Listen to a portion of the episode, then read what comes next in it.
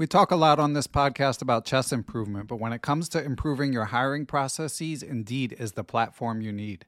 Indeed has over 350 million global monthly visitors, and it has a matching engine that helps you find quality work candidates fast. You can use Indeed for scheduling, screening, and messaging so you can connect with your candidates faster. And Indeed doesn't just help you hire faster. 93% of employers agree that Indeed delivers the highest quality matches compared to other job sites, according to a recent Indeed survey. Years ago, when I was running a chess teaching business, I found it hard to find good help, and I had to go through a lot of back and forth to even screen potential candidates. Indeed allows you to do those things efficiently in one place. Indeed's matching engine is constantly learning from your preferences, so the more you use Indeed for hiring, the better it gets. Join more than 3.5 million businesses worldwide that use Indeed to hire great talent fast. And listeners of Perpetual Chess will get a $75 sponsored job credit to get your jobs more visibility if you go to Indeed.com slash chess. Just go to Indeed.com slash chess right now, and you'll be supporting our show by saying you heard about Indeed on this podcast. Indeed.com slash chess. Terms and conditions apply. Need to hire? You need Indeed. Hey guys, it is Ryan. I'm not sure if you know this about me, but I'm a bit of a fun fanatic when I can. I like to work, but I like fun too. It's a thing. And now the truth is out there. I can tell you about my favorite place to have fun Chumba Casino. They have hundreds of social casino style games to choose from, with new games released each week. You can play for free anytime, anywhere and each day brings a new chance to collect daily bonuses. So join me in the fun. Sign up now at ChumbaCasino.com. No purchase necessary. VGW. Void were prohibited by law. See terms and conditions. 18 plus. Hello, it is Ryan, and I was on a flight the other day playing one of my favorite social spin slot games on ChumbaCasino.com. I looked over the person sitting next to me, and you know what they were doing? They were also playing Chumba Casino. Coincidence? I think not. Everybody's loving having fun with it. Chumba Casino is home to hundreds of casino-style games that you can play for free anytime, anywhere even at 30,000 feet. So sign up now at ChumbaCasino.com to claim your free welcome bonus. That's ChumbaCasino.com and live the Chumba life. No purchase necessary. VGW. Void prohibited by law. See terms and conditions. 18 plus. Hello, everyone. I am Ben Johnson, and this is the Perpetual Chess Podcast. Perpetual Chess is a weekly interview show where top chess players, authors, content creators, and accomplished amateurs discuss their careers and share stories and chess improvement tips. Perpetual Chess is a part of the Blue Wire Podcast Network, and we'd like to give special thanks to our presenting chess education sponsor, Chessable.com. For more information about the show, you can go to perpetualchesspod.com. But without further ado, let's get to the show. And we are here today with a legendary author in the chess world. He is 89 years of, of age, best known for being the co author of the absolutely legendary book. Some consider it possibly to, the, to be the best selling chess book of all time, Bobby Fischer Teaches Chess. It, of course, was written along with Donn Mosenfelder and a certain Bobby Fischer first published in 1966. This book was my first chess book, as it has been for so many others. And more importantly, it's often cited again as the best selling chess book of all time, well over 1 million copies sold. Our guest is also a USCF master and an educational psychologist who's written and published a lot about educational technology and even specifically about the effect of chess on reading scores and other related topics. So I am super excited to welcome to the show Dr. Stuart Margulies. Stuart, how are you? Uh, I'm doing very well. I'm very excited to be talking about chess.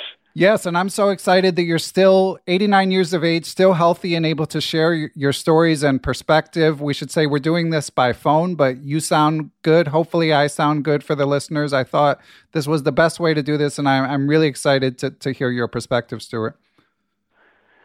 Well, uh, I'm hopeful that there'll be things that will come up uh, that I won't misremember because some of the I, like my first connections with Bobby, first playing with Bobby is probably I don't know uh, sixty years ago or something more than that, perhaps. Uh, he he was about fifteen. Uh, I would have been about twenty five.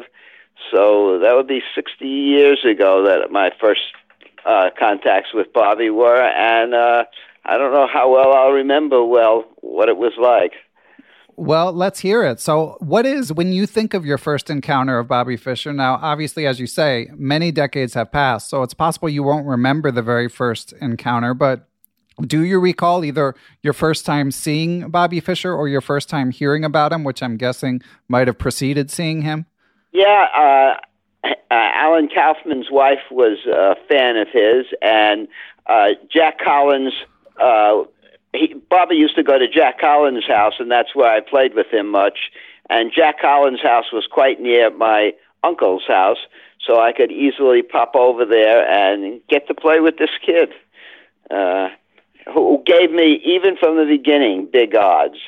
Uh, and uh, here I was, uh, uh, a reasonable chess master, and I was being easily demolished, even at the odds he gave me uh, uh, by this kid. And were you guys using a chess clock, Stuart, or what kind of odds did he? How did he give you? Know, you I don't remember if we were using. It's one of the things I don't remember. We were using a chess clock a lot of the time. I presume that we were playing five minute chess mostly uh, at that time, uh, but I cannot actually remember uh, if that's what we did. It was quite common around that time just to, to not use clocks but to count you know, we play 10 seconds and people would say, count to themselves, one, two, three, four, five, six, move, one, two, three. You know, they, a lot of chess was played with that 10 second kind of thing. But I think when I played Bobby, I, I played uh, almost always with a, a clock. And it, most of the games that I played with Bobby in the early years were his giving me big odds. And uh, typically, he gave, at uh, five minute chess, typically he was giving me um, uh, pawn and four moves, huh. which was a- almost inconceivable. Uh, I, you know, after you play the first four moves, you think to yourself, "I could pass now." There, I've already got both knights developed, and uh, got the center pawns out there. Uh, but uh, what's this kid going to do? But you know, I I certainly got a minus score at uh, being given uh, pawn and four.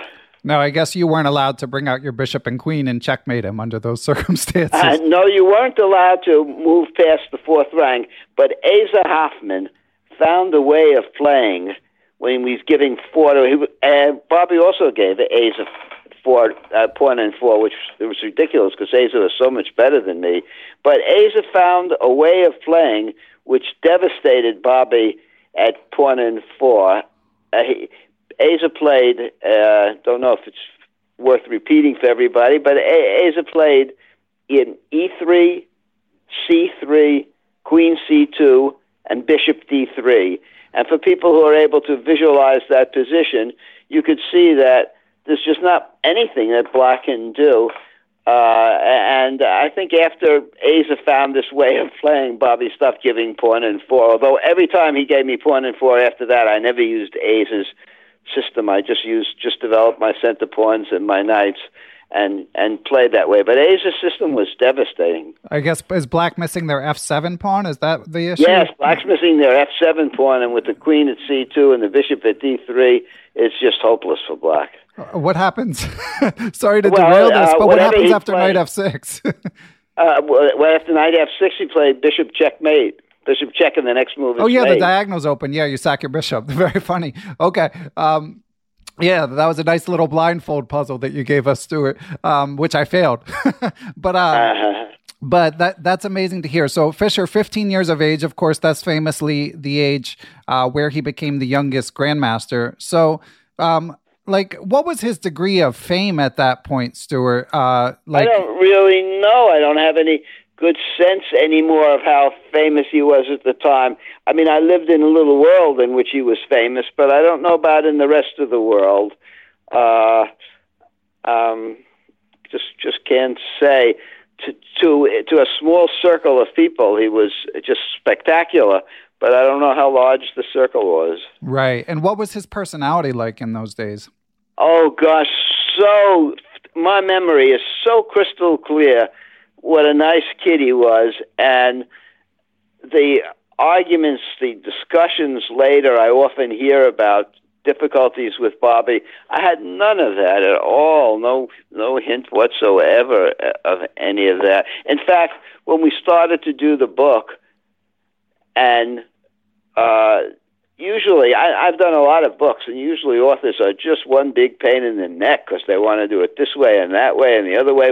Very intelligent but difficult. But Bobby was very easy, very easy.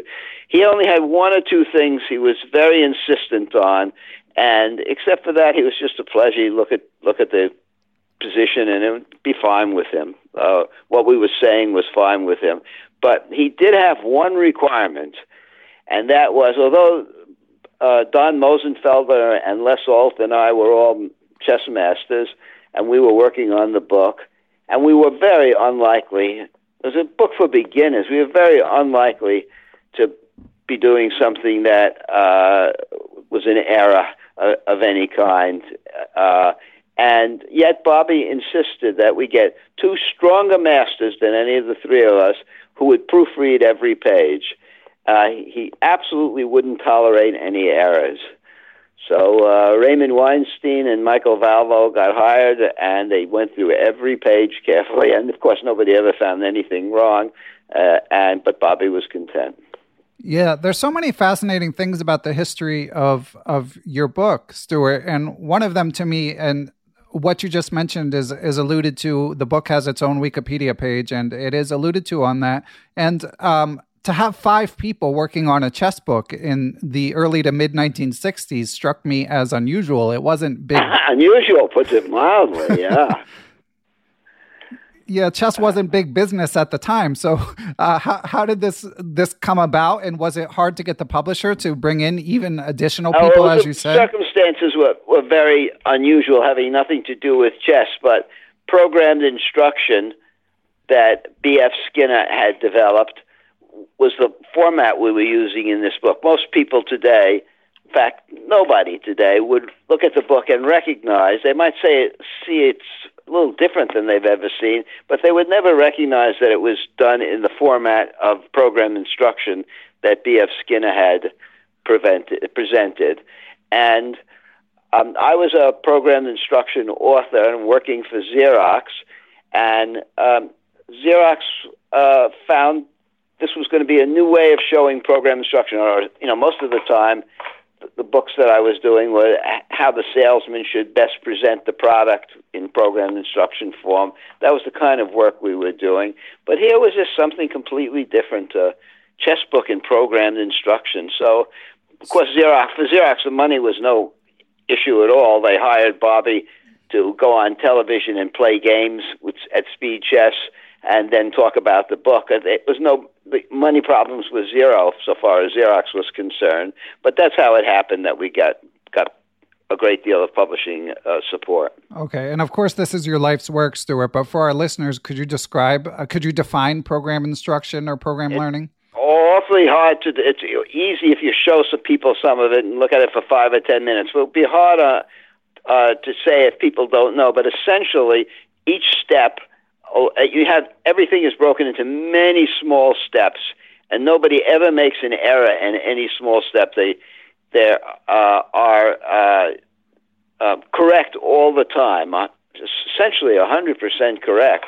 Indeed, when we first did Bobby Fischer teaches chess, uh, the first few pages where we would show people what a checkmate was when we tested it out on people, and one of the things you do in program instruction is a lot of testing. We tested it out on people. Some of the people found it very hard to go from page one to page two to page three. So we had to put in in between pages to make it easier. And essentially, what was started as page one to two became something like page one to 12, page one to 15. So people could do it uh, and not make any errors. And that's the characteristic of program instruction very small steps, carefully tested on a lot of people, and no errors along the way. Right, and quick feedback, like with the answers given right away, right? Yeah, that's right. Quick feedback with the answers given. We had a lot of trouble because, as you, uh, as people will have noticed, half the pages are upside down, right? Because we had to do it so that people couldn't see the answer on the next page. But uh, that's that was all. All of those were uh, unique kind of things because most times people who were writing chess books were doing it with careful notation, you know, pawn to king four, pawn to king three. There's no notation in the book, and most of the pictures are just one picture on a page, which was extremely. Pandolfini said, "That's how I'm going to do my books now on. One picture at a page is plenty," uh, and um, so it was different in that way. Uh, and uh, of course, whatever it might have been, it, the enthusiasm of chess playing for was so great uh, in the Fischer Spassky thing that uh, it was no surprise that the book really sold well. In fact, if you didn't if you didn't have a book, if you had like a television show like Shelby Lyman's show, had a prodigious audience because so many people were interested in the Fischer Spassky match. I, I think Shelby said that there was a tennis tournament, a major tennis tournament on at the same time as Shelby's show, and he had more watchers than the tennis players, which they never got, never got before. So uh, interest was really prodigious. But Stuart, that took a while, right? Your book originally published in 1966. Yeah, and it didn't didn't get well received when it first came out. No, we sold only a few thousand copies uh, a year until uh, Match, and then then we sold a million copies. So, so to paraphrase, twenty thousand copies a day uh, we were selling, and twenty thousand copies a day was more than we would, had sold altogether in several years. Amazing. So, so to paraphrase Rodney Dangerfield, it, it took you guys six years to become an overnight success. Yeah, that's right. that's um, really what happened. But even, even, uh, you know, even these days, I mean, if you sell 10,000 chess books, even with chess doing quite well in the Queen's Gambit era, that that's a successful book. And again, it's written on Wikipedia, and you just alluded to it. Sounds like around 10,000 books were sold prior to the match, but you felt like that wasn't that significant in terms of sales, or you just didn't really didn't think about it that much.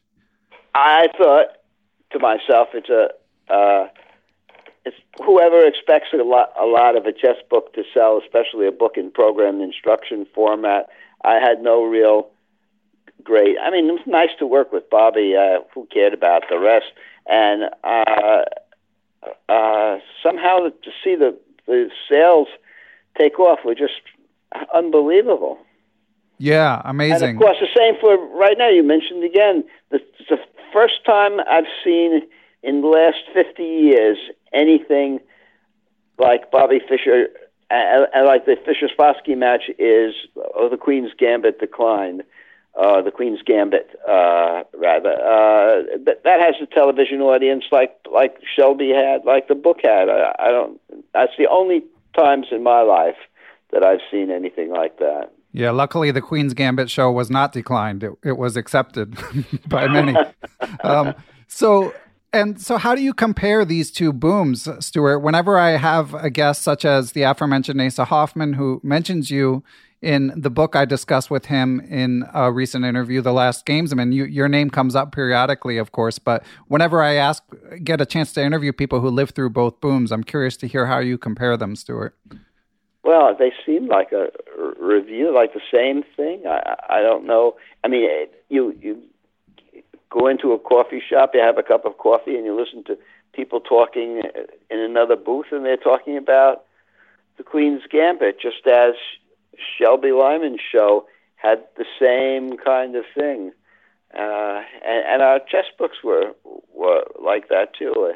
I, uh, I just don't know how it happened. I understand that in Capablanca's time, there had been a time when there was a tremendous interest in chess too but I didn't live through that.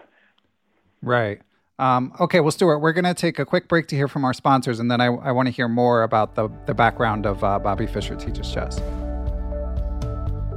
Perpetual Chess is proud to be brought to you in part by Chessable.com. Chessable, of course, is the premier chess educational website which allows you to study all aspects of your game using spaced repetition in order to help you remember opening sequences, tactics, end games, all that stuff. They've got a bunch of fun new courses out, including Arkle's Endings. Grandmaster Keith Arkle legendary endgame specialist who's been on the pod, nice guy as well. They just adapted his book to the Chessable format. You can learn so much from his endgame, how he grinds down masters and even his fellow grandmasters. Chessable also has a free new course available from Mr. Dodgy, reviewing I am Eric Rosen's best stalemate tricks. Of course, Eric's known for having a lot of fun endgame stalemate swindles, so you can check those out for free. So, whatever aspect of your game you'd like to work on, be sure to go to chessable.com and check out all their courses available both for free and for purchase.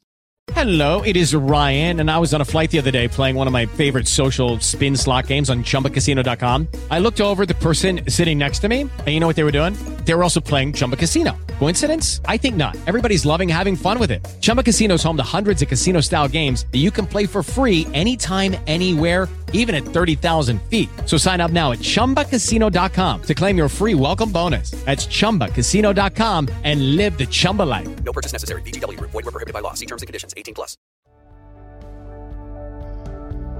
And we are back. And Stuart, it it sounds like a, again a multi-year project to even write the book, and then of course the book has had a life of its own over the intervening years and now uh, decades. But let's hear a bit more about uh, how the pro like the the actual writing of the book because there's been different things reported about Bobby's degree of involvement. So I'm, I'd love to hear what you could share about what the actual writing process was like with you and your co-authors and collaborators. Well, Bobby's involvement was modest, but but uh, unimportant. But there's one other person who had who was involved in it. Somebody who you interviewed just a few weeks ago, and that was Frank Brady. And uh, Frank, the name of Bobby Fischer teaches chess came from Frank Brady. I'm embarrassed to tell you what the working title was before Frank Brady came and made the change, but the working title was Kill with Bobby. Oh wow! and that would never have sold. Yeah. I mean, we'd be lucky to sell three copies if we kept that title. That shows how little we knew about the the, the world of selling a book until Frank came along and immediately dismissed that. And he suggested uh, Bobby Fischer teaches chess. And in fact, that that title seems to be kind of catchy because I now know there's Kasparov teaches chess and there's Carlsen teaches chess. So Frank Brady's uh, suggestion has has borne a lot of fruit. Yeah, plus it's got the iconic photo on the cover of Fischer playing on the uh, Dubrovnik chess set. I, I mean, I remember, uh, and I'm sure so many people have stories like this. I, you know, I was um, fascinated by chess. Didn't know there was like a tournament world. Didn't know there were books about it I, from the time I learned when I was six until I was twelve when I got that book, and it just opened up a world to me and something about the book and the cover and who is Bobby Fischer. Uh, it just all drew me in, and I'm sure again, I'm sure so many have stories like that. Yeah, I, I think it really. Um, many people found just just what they wanted uh, in it, and uh, it, it, Bobby's involvement in it was quite modest, but it was, as he pointed out, the thing he did that was most important is he went along with it. He endorsed it, and he said that's what people really care about is that it's me saying this is okay. And uh, it's the same thing with the random with Fischer Random Chess. Bobby is saying maybe other people have the same idea, but when I say this is something that we should be doing, it has a lot more clout than when somebody uh, published in some obscure part of the world uh, the same kind of idea. So Bobby Fischer's endorsement was important. Also, he made one uh, change that was, I think, important. There's very little pieces most of the time, like a queen and king versus a king or something. And, and under those conditions, it's very, very bare and no problem. But by the time you get to halfway in the book, there are a lot of pieces around. And when we first did it, we set the pieces up so that it would be easy to figure out what you were going to try to do. And Bobby didn't want that. Bob, it wasn't that he was trying to make it difficult. He wanted it to look like it would come from a game. He wanted it to look like pieces, like the amount of material was balanced. And so he made that uh, change, and that was one of the changes. I, I think that was the most important of the changes he made in, in changing the shape of the book because he wasn't really concerned with uh, how how many how fast you went, whether you gave a problem, whether you asked people to solve this for this position with more practice or less practice. He didn't care about any of those things. He granted us the right to do that. Uh, his only comments were that it would all be accurate and that it would look like a regular game. Okay, yeah. And of course, you guys did pull some of Fischer's positions for the book, which, again, since it's a beginner's book, is not, I'm sure it wasn't the easiest task, but like uh, famously, you've got uh, the Fischer Larsen checkmate that Fischer actually missed, um, even though it's a, you know, classic game and he played sparkling chess. He didn't play the fastest checkmate at the end, and that's one of the puzzles uh, in, included in the book. So for something like that, was it you and Don digging up the position, or was was Fischer? No, himself? Don is Don did the main work in figuring out how fast we should go, the main programming. Uh, Don is perhaps the, the best of uh, of well, I've worked with with that skill. I've worked with a lot of very, very, very, very prominent people, but Don is superb. But no, the person who did all of that was Raymond Weinstein. Oh, interesting. And some Mike Valvo. Raymond Weinstein and Mike Valvo worked with Bobby on trying to decide uh, what materials from Bobby's games would be added.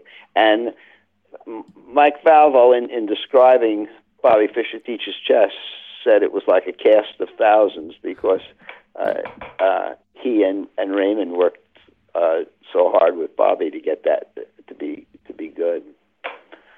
I, I don't know if you know that Raymond's life ended very tragically. Yeah. Uh, and uh, we, I didn't have any hint of that. Yeah. Um, yeah. It was, it was certainly a, a, sad story. Um, um, he he killed a man um, in That's the right. early '60s, correct? Yeah, in a halfway house. Yeah, he killed a man. Jeez. Uh, it's hard to believe it uh, so easy to be with then. But I guess schizophrenics often have a real sharp turn at around a certain time in their life, and uh, I guess that's what happened with with Raymond. I don't really know the details of how he happened to uh, kill somebody in a halfway house.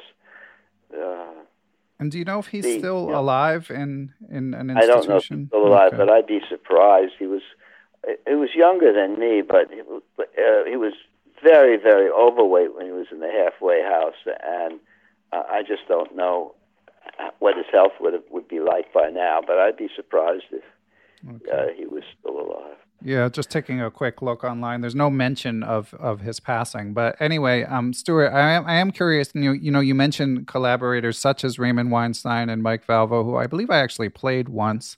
Um, I'm curious, people like that. Obviously, this book has generated a lot of royalties over time. Did did they get royalties as well, or was it? No, uh, no they the were paid a fee. Okay. The only royalties were Donn Mosenfelder, me, and uh, Bobby. Okay. Yeah, and um, obviously, and, and you know, Bobby. One of the things about Bobby that I have somehow seen in, in papers that I don't feel is correct but what I would, would feel is correct is, despite what so many people have said, to say that my experience with Bobby was he had zip interest in the way of money, and also at the same time he had no interest in how much he was getting or this or how to maximize it or thing. Despite all that, I think he was quite resentful that other people were making money from his work. So I, I don't know how to put the two together. Uh, he, he certainly wasn't trying to push for more more money. In fact, at one time, we had the opportunity to serialize the book, and uh, the uh, was a major, the perhaps the major uh, uh, publishing house or newspaper house that would have serialized the book, put put a, a position a day uh, throughout the whole match and they were offering very substantial sums so that Bobby, who earned about $150,000 in royalties from Bobby Fischer Teaches Chess, would have earned about another hundred and fifty thousand dollars if he had agreed that we could uh, serialize the book through the uh, newspaper through the.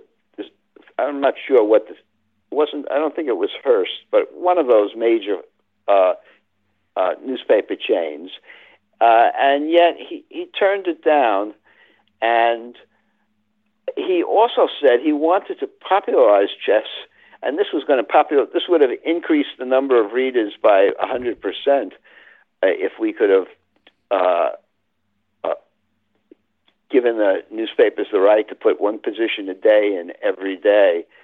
Uh, and the, I never understood why he turned it down. And we could never talk to him about it because this was in the middle of the match or in the first stages of the match, and everybody agreed we didn't want to have any discussion with Bobby about any financial issues, where he disagreed or not. We didn't want to do anything to distress the match.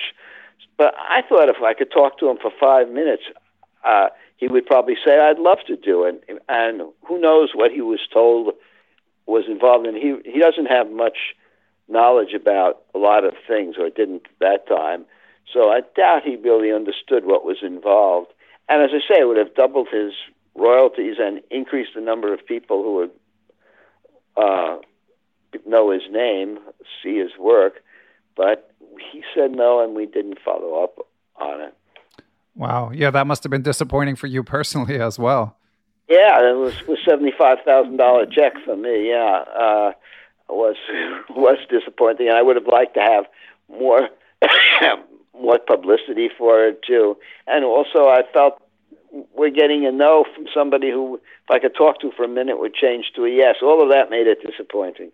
Yeah, that whole period sounds like such a maelstrom the with that match going on and obviously this is Yeah, pre well- pre cell phone age you can't just text bobby you know you've got to try to get him on the phone halfway across the world when We, we had his lawyer, but we we did not feel that we could go through to his lawyer. Just we we didn't have a good relationship with his lawyer. Nothing bad, but nothing friendly either. right and how did your relationship with with Fischer evolve over the years did you ever see him after he became world champion No, never saw him after. I mean, I saw him, of course, in the streets and waved to him and things like that. But no, I never had another minute. I never played another game with him. I played so many games with him before uh, he became world champion, but I never played.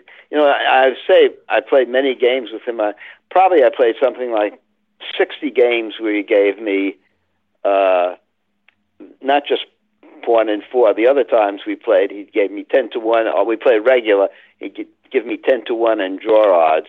And uh, uh, we played and played and played and played, and I finally won one game once. The whole time it was worth worth a lot to me to finally win a game.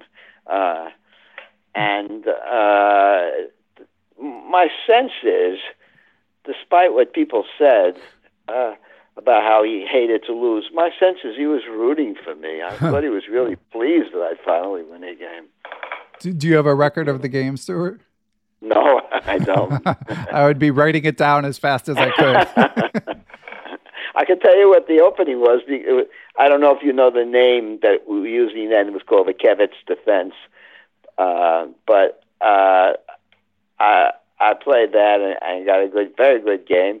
And Bobby said to Kevitz about a week later, he said, "You know, I'd like to study uh, your work. Uh, Stuart plays it against me, and he kills me with it." Well, everybody was astonished to think of me killing with it. What he means is I won one game in sixty. right that's funny and Kevitz can you spell that i'm i'm not familiar with that opening Alexander Kevitz, K E V I T Z. oh okay i'll, I'll have The to same opening has now got a new name. They call it the Two Knights Tango now. Ah, okay. That that would explain, yeah, the Black Knights Tango. I guess that that would explain uh, my lack of familiarity. And uh, Stuart, if you don't mind my asking, um, are are you Jewish? Yes. Okay, I I guessed as much, but of course, with Fischer's, uh, you know, unfortunate, um, famed anti-Semitism, especially later in life, did did you experience any anti-Semitism from Fischer? Oh no, no, not the Fischer I knew wasn't like that at all. So, were there any signs? Of course, we we discussed uh, Weinstein's um, uh, mental health issues. Were there any signs of any sort of uh, imbalance in your encounters with Fischer? Zero. Wow. One time he made a a, a, a hostile comment, a hostile racial comment. In, in many, many, many, many years of of knowing him, that was the only thing. And, and even then, you know, when I looked up at the thing, he just sort of brushed it aside as if, "What did I? What did I ever say that for?" or something. No, none at none at all uh, uh, of any of it. In fact, in the Marshall Chess Club at the time, we had no black players. And that was in part because various people who were prominent in the club did not want any black players. And finally, several people pushing very hard, like uh, Frank Brady among them, and Jimmy Sherwin and Alan Kaufman, pushing really hard.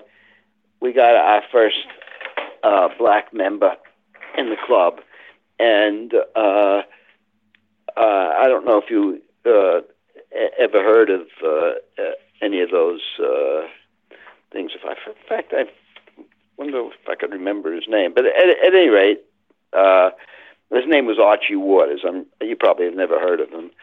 But uh, you ask about Fischer and his uh, anti-Semitism and his uh, being a member of or connected with the Aryan nation. So here's Archie Waters, a black guy in the club, and Fischer and Archie Waters get to be really good friends. Uh, I don't know who else was a who else hung out with Archie Waters more than Bobby because they used to hang out to play ping pong together. So um, it's asking about Fischer and, and me and Jewish. You could even ask more strongly about Fischer and Archie Waters, who, who just hung out well. Yeah, and uh, John Donaldson has written that Fischer loved to sing soul music songs. Um, did you, did you witness that as well? No, no, I didn't. Um, and you know, but as I say, as you move along to when Fischer becomes world champion and changes his life and so on, I'm now no longer in Fischer's life. I don't really know hardly anything. I mean, I don't have any personal contacts uh, except with the young Fischer. Right. And Asa tells some great stories, both in his book and in our interview, of uh, he, Fischer, and chess players kind of like just kind of like prowling the streets. You know, you, you meet at a yeah, chess club. Yeah, the streets to eat. Yeah. Were, were you involved in any of those? Uh... Yeah, a little bit. He, had, he liked these delis, and somehow he might prowl the streets to go to the delis. And but it it was early enough where it wasn't creating a uh, a stir yet. Fischer wasn't that famous in, in those days. I don't have that good a memory of any stir eh, when we went down the streets to go eat in the early years. I just don't have any any memory at all uh, of it. And, and, a lot of the time when I was doing a seeing Fischer at uh, Jack Collins' house, so uh, we wouldn't be going out to. But every once in a while we did did go out. Uh, not sure. I mean, there were various guys who were friends of Bobby, uh, some of whom you you may have interviewed, like Earl Hall or uh, Jimmy Gore or any of those people, or, or uh, Zuckerman, of course. Uh, but uh, I, those were the people who would go along with him to to, uh, and of course Frank Brady too would go along, but uh, I, I didn't know that world very well. Okay, and you write in the book that um, it's written in the foreword that that you and Mr. Mosenfelder, you guys kind of conceived the book before Fischer was on board. You were looking for a strong player to uh, to endorse it and be involved. So, how did Fischer's actual involvement come about, Stuart? I don't know. One day it happened. I don't really know how it happened, and and it, we had no trouble either. We had no trouble with his lawyer, with make, writing the contract, with any of it, uh, and, and the contract gave us the right to uh, uh, have have it go in the newspaper, and, and we had this. As I say, the con- the money would have been very substantial, and the publicity would have been very substantial, and our lawyers assured us that we had the right to do it. We didn't need to ask Bobby, but everybody had the same feeling. That's all we need is to do something that's going to aggravate Bobby when he's playing Spassky. We better forget it. Huh. Um, so did you ever like you, you've mentioned his involvement was minimal um, but once you had his endorsement did you ever like have get-togethers to go over the materials in the book or was it all done through intermediaries? I don't think the only people that got involved with him with the book i think were raymond and mike valvo. Uh, i don't think uh, Donn Mosenfelder or, or, or maybe Donn had some but i didn't have any more involvement with him in the book. There, there was a book in front of us. He was looking at it, had no complaints, went through all the pages. No, I mean, there wasn't anything to be said that I know of, except the time that he said he wanted it to be um, more like it could have come from an actual game. okay, yeah, and and you mentioned uh, when we chatted briefly last week that the the most up to date figure you're aware of is over 1.25 million copies sold? Yeah, about. Well, I'm not really sure, but that's about right. That's amazing. Congratulations. You know, one other problem we had in the book that n- nobody has ever had with a book before, I'll bet, is uh, a little later after Bobby was world champion, and we wanted, uh, you know, the book was coming out and he, he was getting his royalty checks. The royalty checks would come back saying no one at this address with that name. And we, he was sort of hidden. It was hard to send him a royalty check. Wow. Uh, but finally, we got somebody who, who could always tell us where he was, and through her, uh, we could send him the checks. And those were the days when he was most likely needed the money most, right? Living like a pauper. I don't know. It's funny. The money thing then was really quite obscure to me. Uh, Donn and I both considered, or at least certainly I remember I did, uh, making arrangements where he would get our royalties, but we, we didn't know what financially was happening. Uh, anyway, we we have kind of lost all that. We, we certainly intended to get him uh, his royalty checks. Not that I, I I wasn't the one who was concerned with it, but the people at Xerox couldn't find them to send them. Uh, it was Shernaz Kennedy right. who who could tell us where to where to send the checks. We were very grateful that she would uh, trust us with uh, Bobby's address, but I guess under the circumstances, it was an easy decision for her. Yeah, yeah, it makes sense. And was it in California? What uh, if you could? If I you... don't know who. Uh, I don't. I don't remember what address.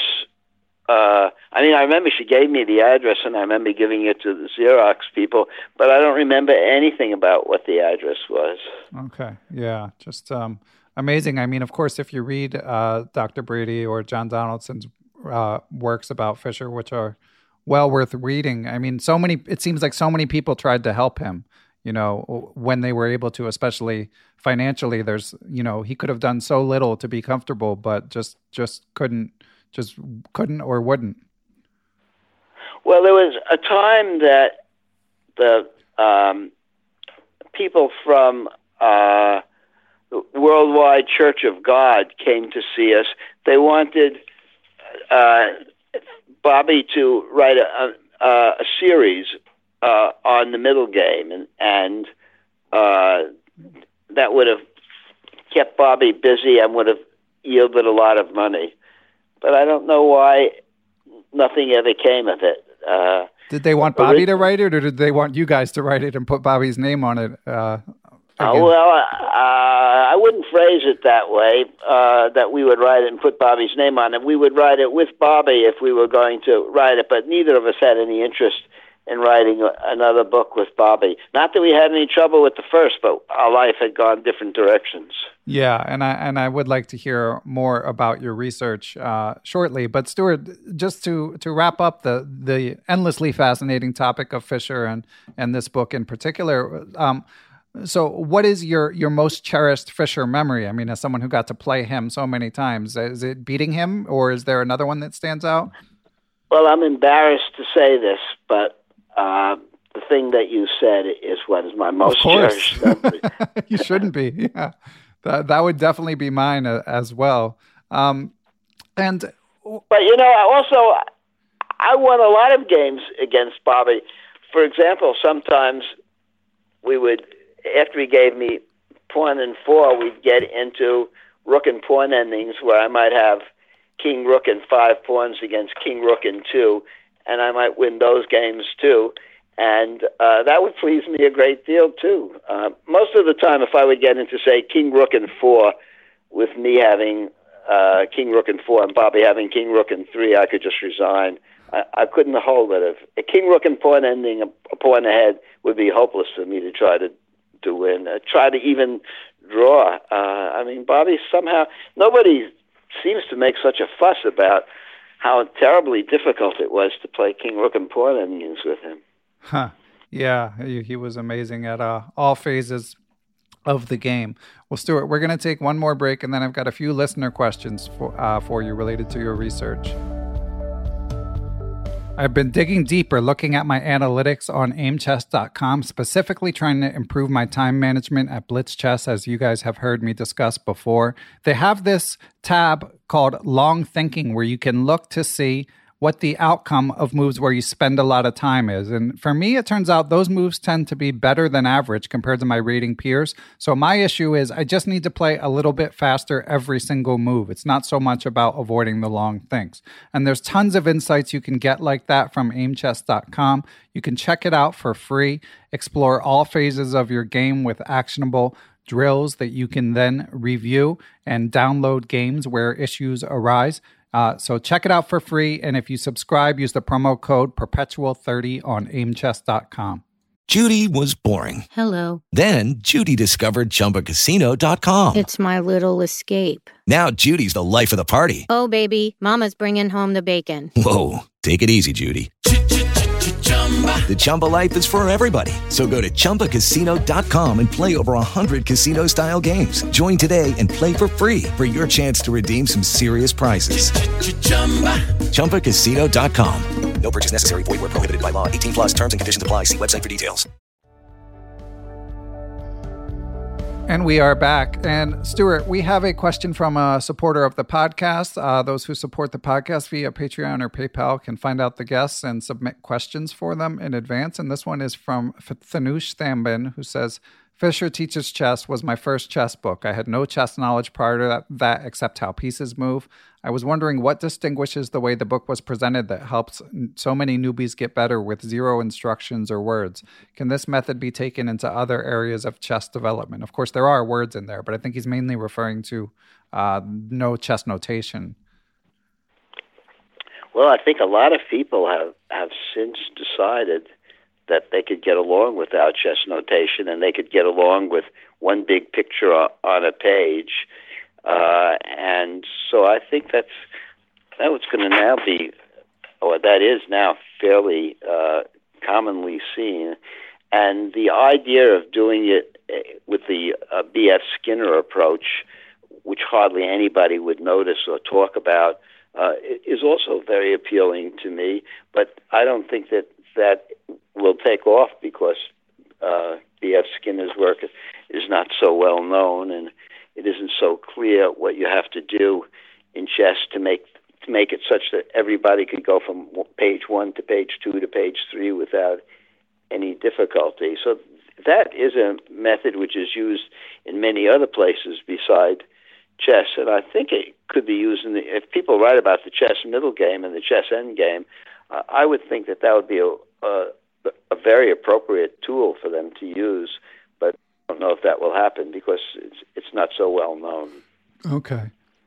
Yeah, and we had a another uh, listener question. This one's from uh, Tyron Ross Price, and and he asks, uh, "What have you learned about the learning process that would improve Bobby Fischer teaches chess? And have you considered making a Chessable course, which I can tell you about Chessable if if need be, Stuart?" You know, I, I don't know enough about Chessable courses to know about. Yeah, well, so what I was going to say, yeah, what I can tell you um, is it's it's based on space repetition, basically. So, um, you know, it, to me, it actually, you know, this is not my field of expertise, um, but program learning sounded like a sort of distant cousin because there is a lot of testing involved with spaced repetition to make sure that you're retaining the material that you learn. So Chessable is kind of, um, you know, it's a, a chess startup that's cropped up in the past five years, and they've really um, advanced the field of chess learning by frequently, especially with opening sequences and tactical patterns. Uh, they help you learn a lot. But I'm guessing that you're you're retired uh, from from books, courses. Well, I'd like to learn about it. It sounds quite compelling. Oh yeah, well we can talk more about it when we're not recording. I should obviously regular listeners know they're a sponsor of the podcast, so um, not I'm not trying to derail this into an infomercial, but I am a legitimate fan of it. Um, but basically, uh, to answer the rest of uh, Tyron's question, it sounds like you're not working on any new chess material currently. No, we're not working on any chess new, new chess material uh, And- currently. And Well- sorry, go ahead. Well, one thing that we were interested in for a while, but it's very obscure, is what is the beauty in chess? And many people have said that they find chess, some chess moves beautiful, or even many chess moves beautiful, or even all of chess beautiful. And so, one thing we were doing was research into what makes a move beautiful. And it, it takes a long time to say uh, uh, what what we've discovered, but uh, we now think that once we have some idea of what makes chess beautiful, that the very rules of chess developed over hundreds of years were in part influenced by a desire to keep keep chess being an activity that had a lot of beauty in it. And uh, if we were going to work on something else, we would certainly work on trying to understand that better. Yeah, I don't know if you've uh, come across uh, Grandmaster Jonathan Levitt's book, Secrets of Spectacular Chess, but he kind of opines about that question some. It's definitely worth check. It's a great book, first of all. Yeah, I'd like to read that then, Jonathan Lev. Yeah, Levitt's book. Yeah, definitely. That would be definitely interesting. Yeah, but it is it's it's a fascinating, you know, general topic how chess just endures, how, you know, invented so many centuries ago and more popular than ever today. Do you do you have any broader theories about what what makes the no, game so I, I don't. I mean, I do think that elements of that uh, elements of beauty are just infused in chess, and indeed, one of the concerns I've always had is that whether random chess, which solves the problem of uh, having people get all prepared and having computer preparation, but whether the rules of uh, random chess allow for as much beauty in a chess game as the current rules, or whether one could change random chess so that you could get more beauty into it. But those would be complicated questions to solve. Yeah, I, I wonder about that as well. I, I I'm skeptical. I have to say that it, that it can hold up. Although I do understand that, especially at the professional level, um, the the opening memorization can can be overwhelming.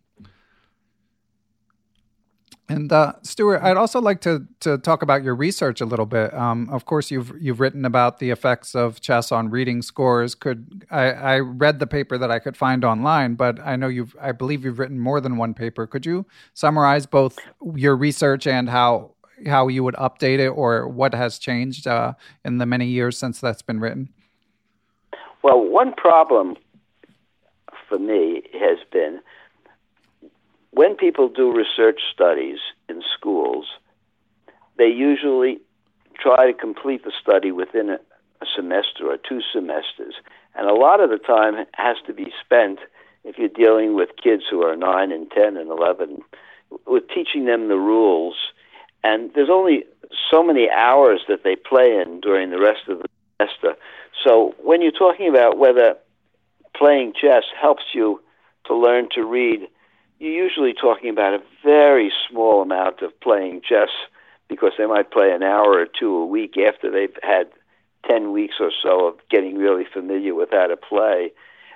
So it's very hard to get a good result. I, I did do one study where it showed that people who had learned to play chess were doing showing a bigger gain in reading score than people who hadn't learned to play chess. But when I did the study over again, I didn't get the same result.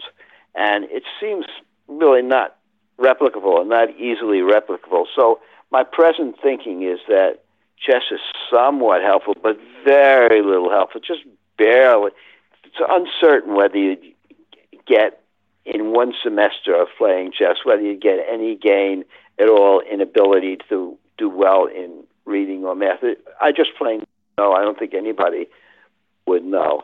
But one thing we did learn is that if you had a chess club, the people who came to the chess club were you know, it's voluntary, come anybody, no no pressures of any kind. But the people who chose to come and to play turned out to be the best students in the school, turned out to have the highest scores in reading in the school. And nobody said, oh, that shows that if you play chess, you get to be very good in school. Everybody said, well, people who are very smart uh, and very good readers come and like to play chess, but it isn't chess that did it. But of course, some people might think chess is of some help in that. It's it's really just quite unknown at the moment. Yeah, yeah. I mean, obviously, all of us chess teachers, you know, we we believe that chess. I mean, first we hope it's helpful, but uh, uh, bro- more broadly, I think at least it can't be bad. But I know that uh, you know, these studies they remind me a bit of uh, nutrition studies where like the science changes over the years, and just when you think one thing is true, another thing is discovered, and it can be very hard to isolate variables. Um, but I mean, to me, it's it's admirable that that you did attempt to replicate the study and that you're forthcoming about the fact that you you didn't have the same results the second time around. Well, one thing that did happen is the uh, principals of the Bronx uh, schools where we were doing the study, uh, at the beginning, when we first came there, were quite negative on allowing kids to play chess in the classroom because they said, you know, we, we want kids to gain in reading and math. How well we're evaluated as principals depend on how well our kids do. We just can't have them wasting a lot of time messing around playing chess. But the principals gave up that criticism um, when they saw that it might help and it might not, but it wasn't hurting. And uh, so that what you just said now, I think, is how pr- the principals would generally feel. Okay, if you want to mess around playing chess, it's okay with me because it's not going to be harmful. And, and indeed, even in some countries, or at least in one country, uh, I think it was Armenia, they decided that all the kids could learn helpful. Yeah, and of course, Armenia has churned out some amazing chess players as a result. And uh, yeah, Tatev Abrahamyan, uh, Armenian uh, turned American chess champion, has talked about learning chess uh, in um, in schools there. And obviously, uh, another converted American, Levon Aronian, did did quite okay um, with his uh, chess. Um, now, Stuart, another sort of related question is in in Asa's book, he he also mentions that you you played some other games. Like, of course, Asa uh, famously plays many games. Um, and but he mentions you playing Scrabble. Are you an avid Scrabble player as well? Yeah, I did play a lot of Scrabble, and the ch- um, when I grew up, people who played chess did not play so much in the Marshall or Manhattan or Log Cabin or any of the other chess clubs. People who played chess when I grew up, played in the Flea House, 42nd Street Chess Club. I'm sure a lot of people who, if you've interviewed a lot of people who are older, they said that was the that was where they played chess when they when they grew up. There would be dozens of you could go in, a, in an afternoon on a Saturday, and there'd be dozens of chess games going on there. But if you went to the Marshall Chess Club, you might have three or four games at best. So the Times Square Chess Club is where people went to play chess and to play Scrabble. Uh, there was a lot of Scrabble play there. So if you went up there to, to play chess regularly, you'd be bound to uh, have learned to play uh, Scrabble. Okay. And did you take your Scrabble seriously? No, not. I wasn't all that good at it. I played for a little bit. My wife loves to, loves to play, so I, I play with her. But I mean, I, I do like the game. Uh, uh, of Scrabble very much, and uh, and the Flea Flea House, and certainly the reason they call it the Flea House today, I think, if you ask somebody why is it called the Flea House? They'd say it's kind of a disreputable, or was kind of a disreputable place, like a flea house. But that isn't why it got the name of the Flea House. Uh, long ago, about oh, 50 or 60 years ago, on the corner of 42nd Street and 8th Avenue, where you get out of the subway to go to the chess club, there was Hector's Flea Circus. And so uh, essentially you'd go to the to Hector Circus and then wind up playing chess. I mean, you get off at, at Hector Circus and play chess. Uh, hence, it became the chess became the Flea House, um, and and, and the place where people played. Yeah, and Asa, of course, in his book describes so many legendary uh, New York figures. Uh, you know, Rossolimo. Did you did you ever play Rossolimo? Oh, I played a lot with Rossolimo. Yes, he was one of my favorite players, and I even played Judith Polgar, a ten-year-old Judith Polgar, in Rossolimo's club when I was young. Wow, amazing! How'd that game go?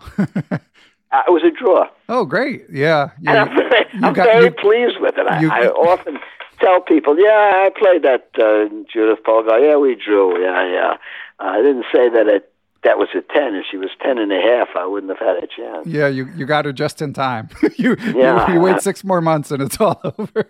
That's what it would have been. Yeah, yeah. Nicky Rossolimo was, of course, a wonderful person to to have there.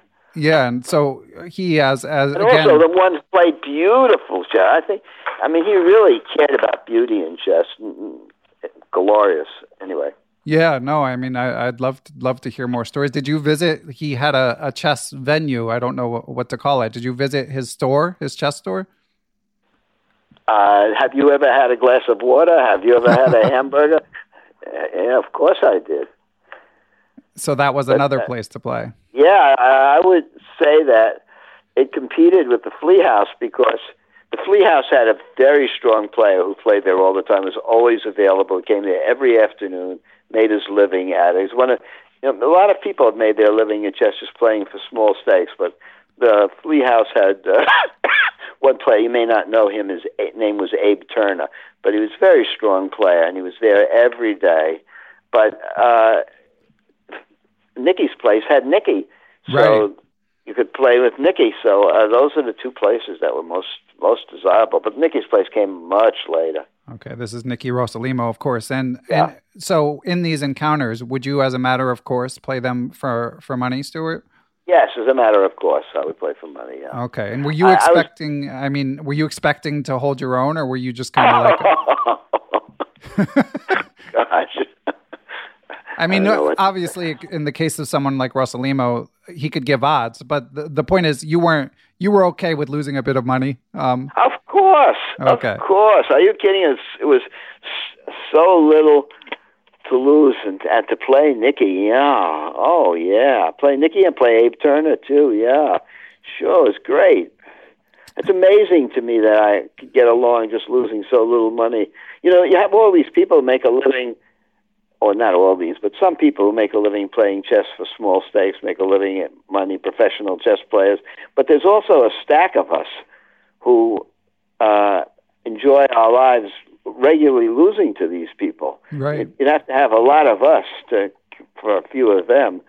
So yeah, it was great. Well, it's good that you have that attitude. And in in your aforementioned study, you mentioned one of the people that you thank for your help with the project is a young Maurice Ashley. Um, to, so how how well have you known Maurice over the years?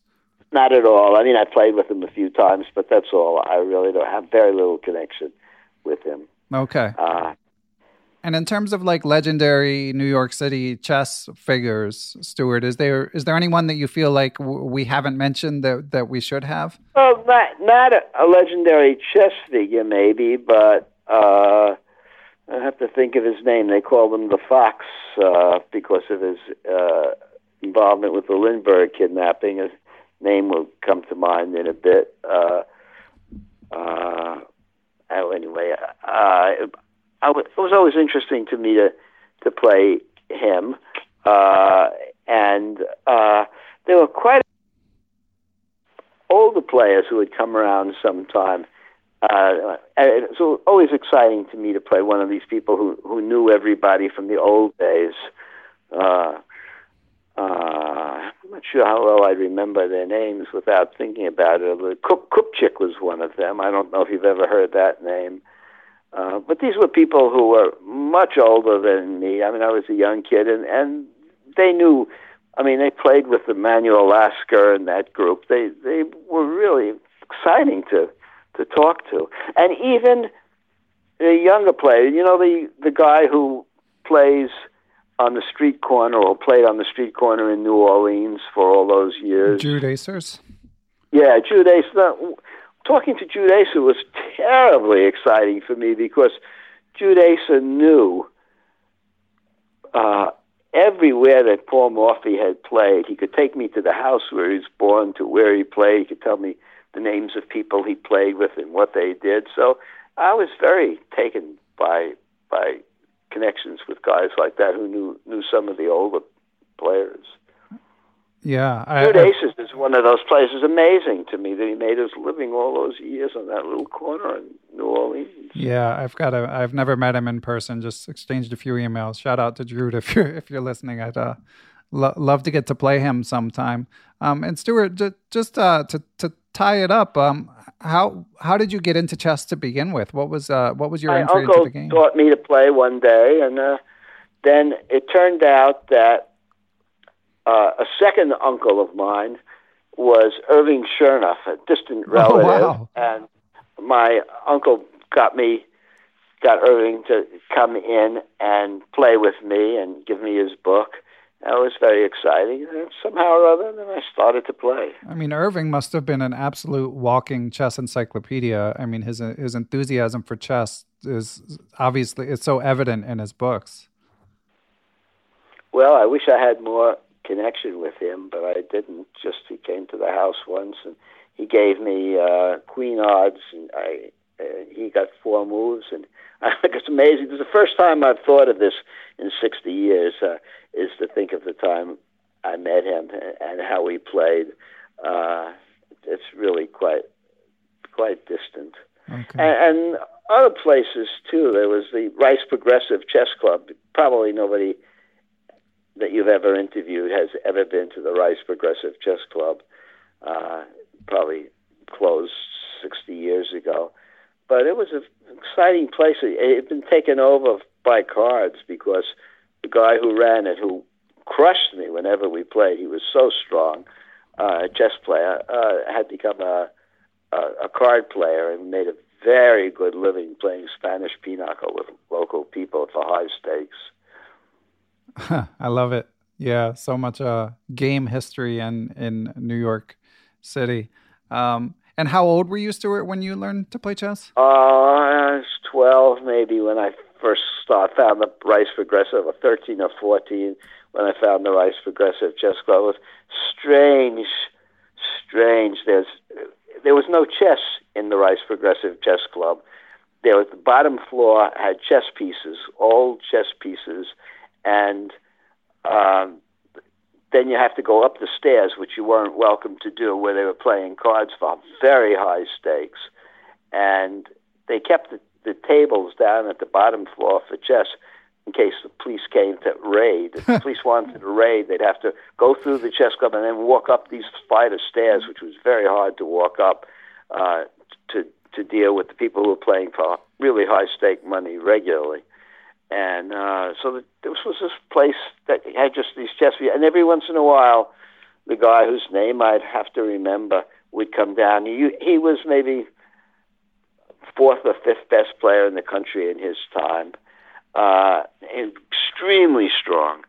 Uh, and he would come down and maybe once a month he would drag himself down and play a few games of his old love chess, which he'd given up for playing high stake uh, high stake pinochle, uh, and he'd just crush me. And so And you'd be down there waiting, or there'd be other people, people playing? came too. I mean, some of my friends came down to to see him, and and all and they were good players. Eliot Hearst and Jimmy Sherwin, Yeah. all those players, they were uh, got crushed by him too. Wow, amazing stories. And what about uh like I'm just thinking aloud of sort of New York chess figures like Fred Reinfeld or Al Horowitz. Did you intersect with them at all? Al Horowitz, plenty, but Fred Reinfeld never. Okay. Um, any and Al memorable? Horowitz gave me very big odds in chess, but he was unable to win at the big odds he gave me. He uh, lost almost every game. And uh, Bobby said, you know, the strong player should know not to give more odds than they can. They're supposed to know all that, but he said he's just too ego involved. To won't, he won't play with it. And any anyway, that's what I remember about Al Horowitz. Uh, uh, other than that, he was just. A, uh, I mean, not inclu- including that, he was just a fine person to play with. The way, way, way stronger than me. Very good player.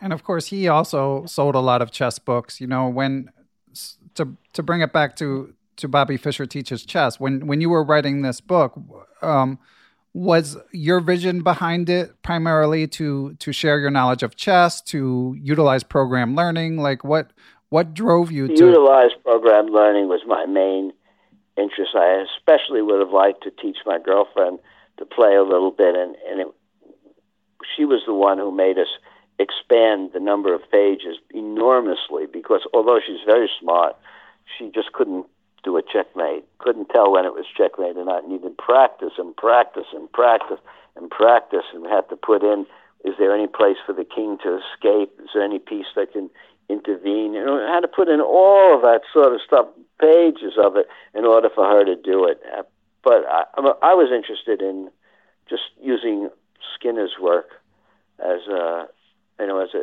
as a tool. I was working with doing Skinner's work that program instruction work and other things when try to apply it to chess.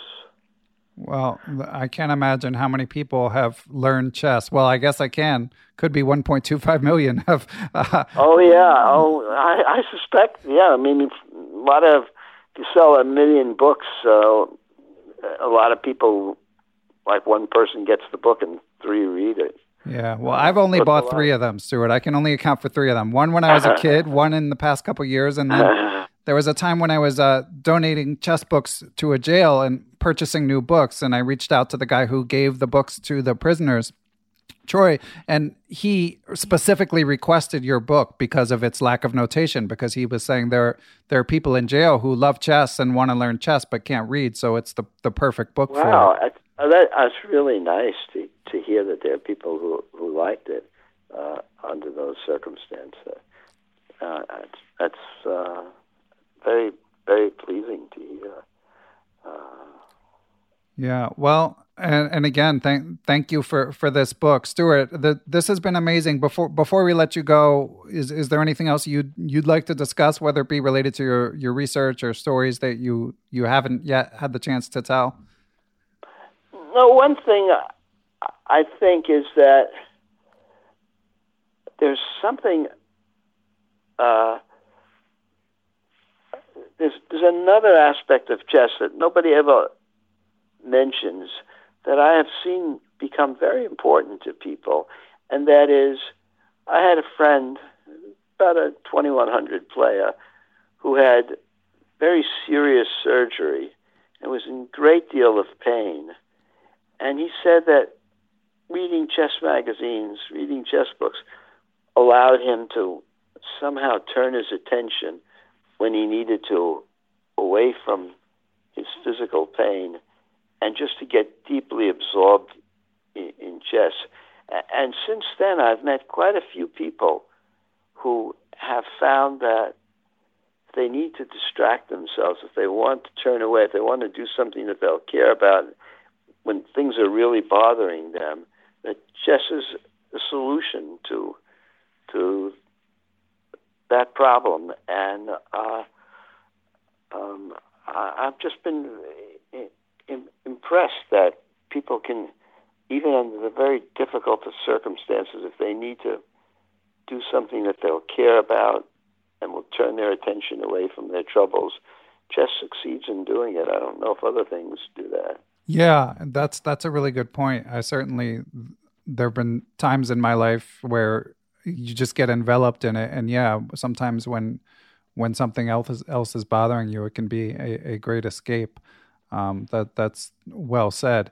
And um, I, I, thought of another question for you, Stuart.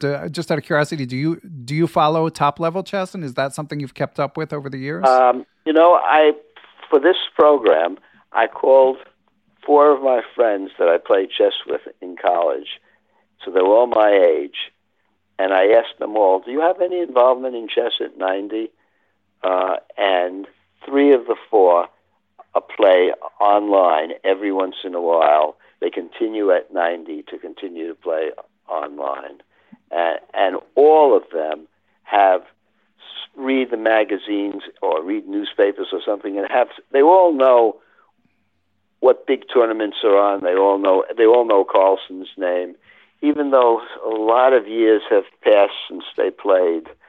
Uh, they they still have some involvement, still still some love of it that stays all their lives. That's My, amazing. me too. I'm in the same boat. That's amazing, and uh, yeah. So it's I don't know if it's that or something else, but it's it's awesome that you guys all are are still around, uh, still in such good health. There used to be a time when people said you could ward off Alzheimer's with chess, Right. but I tried to see if there was any truth in it, and, and I found that I couldn't get enough information to know if it's true. Yeah, that's another one where uh, it's I don't consider the science entirely settled, but it can't be bad. um, but I know uh, Beatrice. Marinello is doing a lot of work, uh, checkmate dementia, um, to to help promote chess to uh, to older people. Okay, wow, it's yeah. I didn't know that people had been doing some work, and yeah, I, I, it's pretty hard to, to get some research that you could trust in this field. Yeah, uh, unfortunately, but but again, I mean, obviously, using your mind uh, constructively and uh, and just the anecdote you told, or anecdata, I guess you could say, um, is is a small check in the uh, in the the column of uh, helping um, chess helping uh, maintain men- mental fitness. Um, well, Stuart, this this has been fantastic. Last question: Do you have any general sort of non-chess advice for maintaining one's health to the age of uh, 89 and counting? I can't say that I know much uh, about what what would work. It's really impressive how well you remember all these stories and how sharp you you you still are in conversation. Well, I hope I remember all, all the stories as they actually happened, and not as I've distorted them over the years. But it, it does seem like that isn't what I mean. I do feel like some of it was so impactful on me that it, it I still remember a lot. Are you like um, a healthy eater? Do you drink? Do you exercise? Let Let's get a few more nuggets. Uh, I go three times a week to the gym where I work with a physical therapist, and the but it's kind of very mild work. I don't know that people would be impressed by how mild my exercise regime is, um, but I do it. and are you doing? You reading a lot? Doing any chess puzzles? What about? Yeah, I do do read a, a lot, uh, and, and one thing I read a lot of, read a lot of, is um, New in Chess. But I have a rule in rule in New in Chess. I don't know if anybody else would ever have this rule, but I have a rule in, in New in Chess.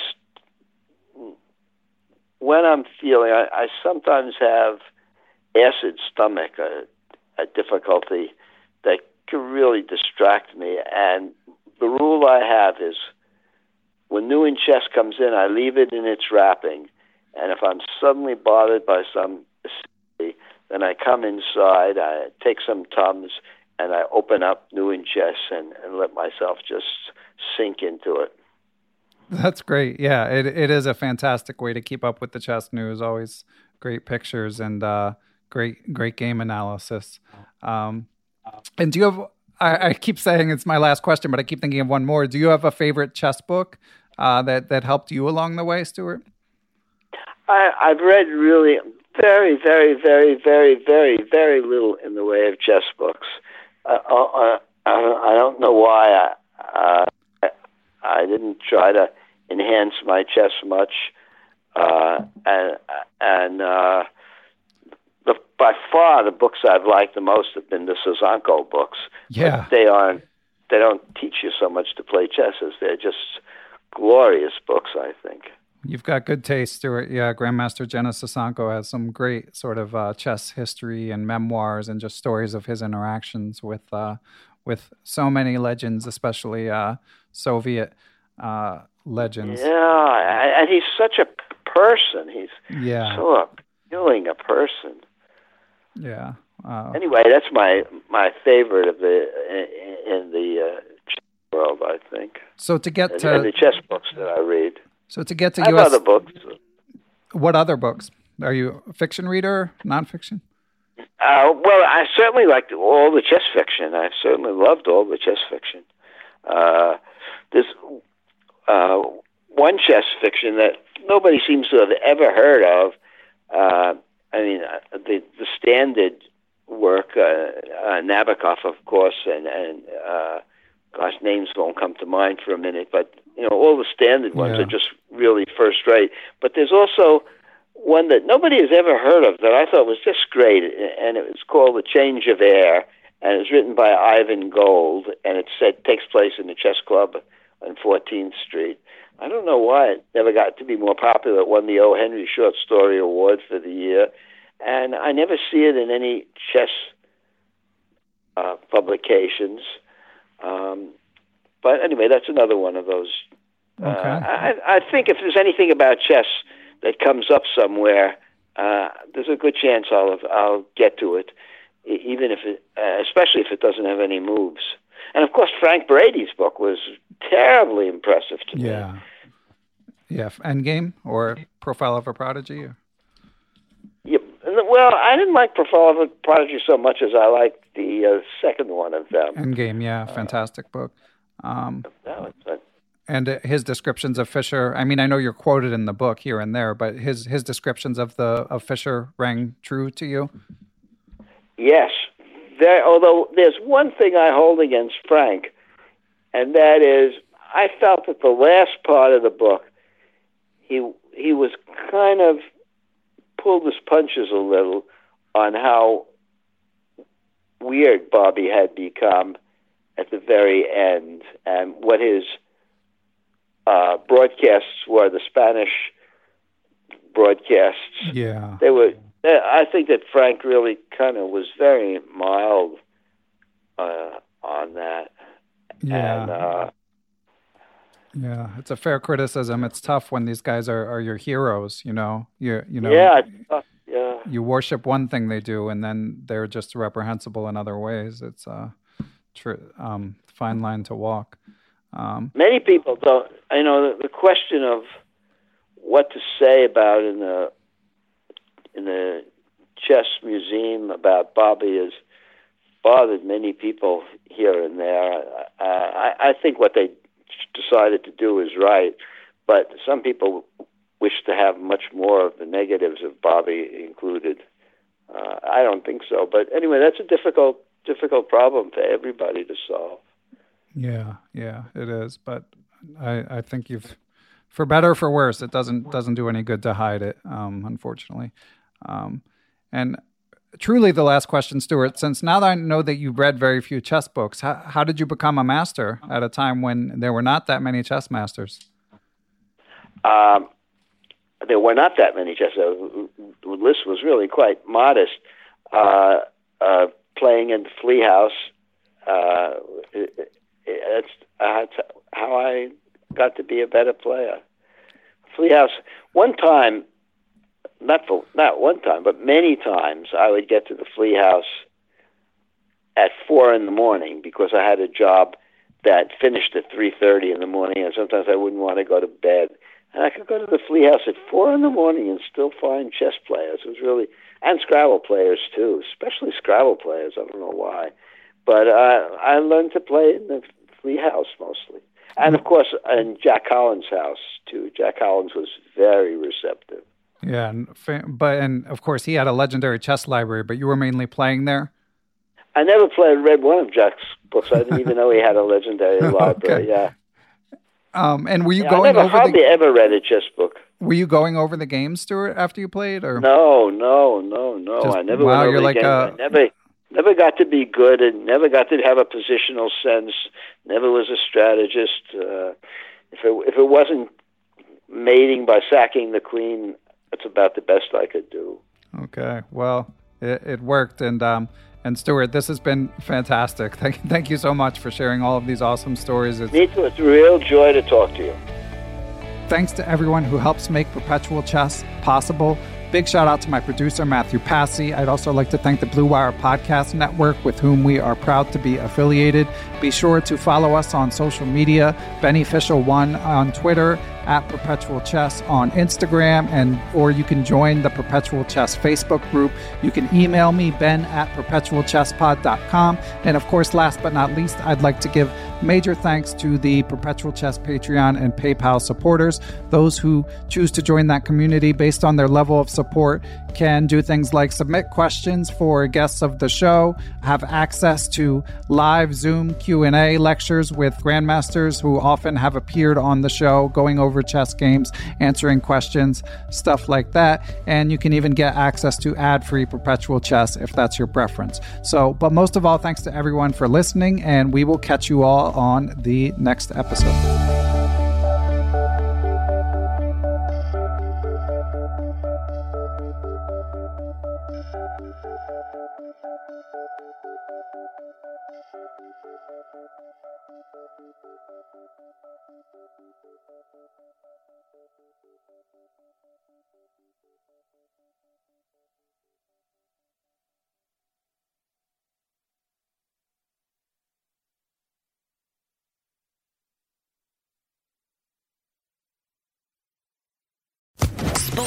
Social Podcast Network.